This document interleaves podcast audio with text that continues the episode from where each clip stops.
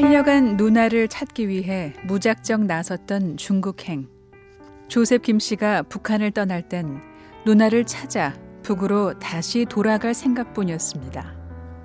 누나와 함께 고향으로 돌아갈 줄 알았었기에 낯선 땅에서의 구걸도 눈 내린 산속에서의 새우잠도 감당할 수 있었습니다. 그러나 누나를 찾는 일이 좌절된 후 조셉 씨에겐 다른 선택이 없었습니다.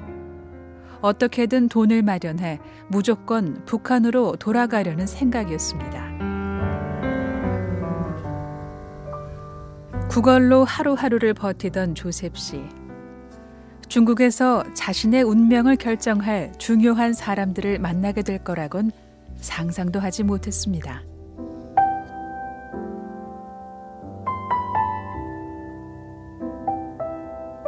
200원을 모으면 북한에 갈 수 있을 거라 생각했던 조셉 씨.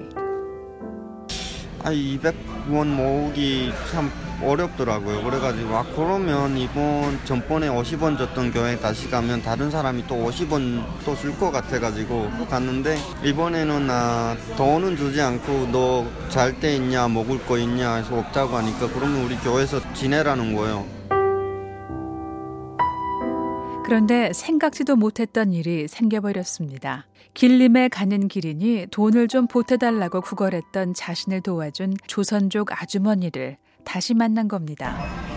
나중에 그 50원 준 그 분이 그 교회 전도사님의 와이프셨는데 아딱 마주친 거예요. 그건 거짓말 한 게 들짝 났잖아요. 저는 전번에 저기 곧 돈 가지고 저 길림 간다고 했는데 다시 왔으니까 아 죽었다 용 매맞지 않으면 뭐 혼나겠지라고 했는데 거짓말을 한 자신을 알아보고 호통을 칠까 잔뜩 겁을 먹었던 소년. 그러나 교회 전도사의 아내였던 이 여성은 아무에게도 말하지 않았습니다. 전도사님 가정에 대해서 얘기를 하시더라고요. 전도사님이 음, 치과도 못 가신다. 돈 치과에 가려면 돈이 많이 필요하고 그 아, 아이가 두 명 있는데 아이들도 어렵게 아, 학교를 보낸다라는 얘기를 들었는데 그때 처음으로 기독교가 궁금해진 거예요. 아, 이 사람은 뭐지? 그러면 나는 그때 돈 받으면서도 뭐 돈이 많아가지고 쓸데없어서 가난한 사람들 주는 줄로 알고 있었거든요. 그래서 그때 처음으로 궁금했던 것 같아요. 아, 이분은 왜 이렇게 자기도 힘들면서 왜 나한테 그렇게 큰 돈을 줬을까라는 질문을 처음으로 던져서 성경을 읽, 책을 읽는데 이 당연히 이해가 안 되죠. 창세기가 되게 한 기독교인 아주머니의 배려는 조셉 씨에게 작은 변화를 일으켰는데요. 이 일은 조셉 씨의 미국행의 시작점이었는지도 모릅니다. 16세 소년 조셉 씨는 그날부터 이 전도사 사모님이란 아주머니를 위해서 열심히 성경책을 읽었습니다. 제가 성경 읽는 거 보고 쓱 웃으면서 지나가시는 거예요. 행복한 눈빛이어가지고 그래 고마운 분이니까 그냥 저분이 좋아하는 거면 하자. 따뜻한 눈빛. 조셉 씨가 한동안 느끼지 못했던 잔잔한 행복감이었습니다. 북한에 돌아갈 생각을 잠시 잊었던 순간이었습니다.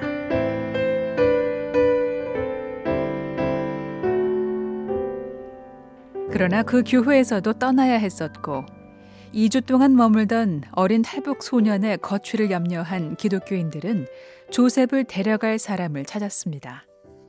조셉을 거두겠다는 할머니가 나섰고 권사님으로 불렸던 그 할머니는 조건을 달았습니다. 나는 얘를 모르는데 아, 만약에 하나님이 보내준 아이라면 내가 거두겠다. 내가 걔 방에 들어가면서 네가 요셉이냐 이거 했을 때네 하면 그게 하나님이 보낸 아이라고 생각할 거고 아니라고 하면 돌아서서 나가겠다고 하신 거예요. 근데 이 전도사님이 그걸 저한테 얘기해 준 거예요. 무조건 들어, 물어볼 때 요셉이냐고 하면 요셉이라고 하라고. 기독교가 뭔지도 왜 이름을 바꿔야 하는지 의미도 몰랐던 조셉 씨는 당시 자신을 돌봐줄 사람을 찾았다는 안도감이 아니라 오히려 슬픔을 느꼈다고 말합니다. 아빠가 굶어서 돌아갔을 때보다 더 슬펐던 이유는 저 북한에서 어릴 적부터 빌어 먹는다는 게 말이 쉽지 사실 그 뭐 인 성격 뭐 인격 이런 거 다 내려놔야만 밥 좀 주세요라는 말이 나오거든요. 그렇지 않으면 사람답게 살려면 그런 국어를 못 해요. 그래가지고 아 이런 것까지 다 하면서 지금까지 버텨왔는데 중국이라는 외지에 와가지고 갑자기 아빠가 남겨주신 이름마저 버리라는 거예요. 일단 너무 슬퍼서 울면서 생각했던 게 정말 이 세상에서 뭘 그렇게 내가 많이 원해가지고 밥 먹으려고 내가 아빠가 지어준 이름도 버려야 되나 이게 내 저국도 아니고 이게 외지에 와가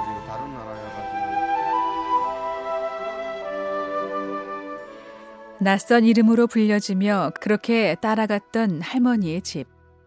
우울한 마음에 북한에 갈 돈을 훔쳐 달아날 생각을 했었습니다. 그러나 자신을 친손주처럼 아껴주고 사랑해준 할머니를 실망시킬 수 없었던 조셉 씨는 할머니가 소개한 선교사들을 통해 중국을 떠날 방법을 찾게 됩니다. 그때 아, 링크 운영하는 그 회장님이셨는데 그때 와가지고 나 미국에서 왔고 너네 아, 우리 어떻게 왔는지 얘기 다 들어주시고 그리고 하시는 말이 야 너네 미국에 갈래 하는 거예요. 그래서 가겠다고 했죠, 당연히. 네, 10월 달이요. 그 전에 미국이란 나라에 대해서 좀 알고 있었어요? 아니 모르죠, 당연히. 전 근데 왜 어떻게 선뜻 간다 그랬어요? 일단은 그 쉘터 그 아파트보다는 나을 것 같아가지고 거기서 사는 게 너무 바깥에도 못 나가고 음, 이 상황을 벗어나고 싶다. 네 간다고 하니까 얘기하시는 게 그러면 니네 다 옷 입으라는 거예요. 그래서 그 자리에서. 네, 그래서 조셉 씨가 말하는 기적 같은 미국행.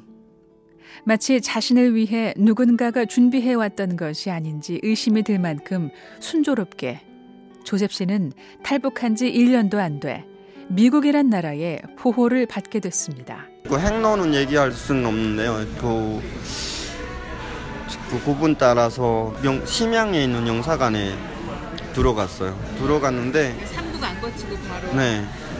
그리고 또 특이한 게요.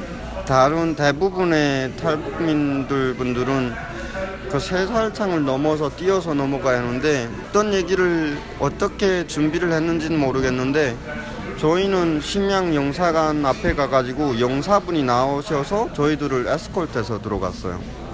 자유를 찾기 위해 생사의 고비를 넘는 필사의 몸부림을 쳤던 다른 탈북자들의 경험과 전혀 다른 방식이었다는 사실도 나중에야 알게 됐습니다. 4개월의 기다림. 영사관 직원으로부터 입국 날짜를 받은 날의 심경을 떠올렸습니다. 맨날 자기 전에 기도했던 게 미국을 왜 천국이라고 생각했는지는 모르겠는데 우리들 천국에 보내달라고 미국에 보내달라고 기도를 했었거든요. 정말 그 설명하기가 좀 어려운 것 같아요. 완벽한 행복도 아니고 기쁨도 아니고 이게 그냥 멍한 나니까. 네, 네.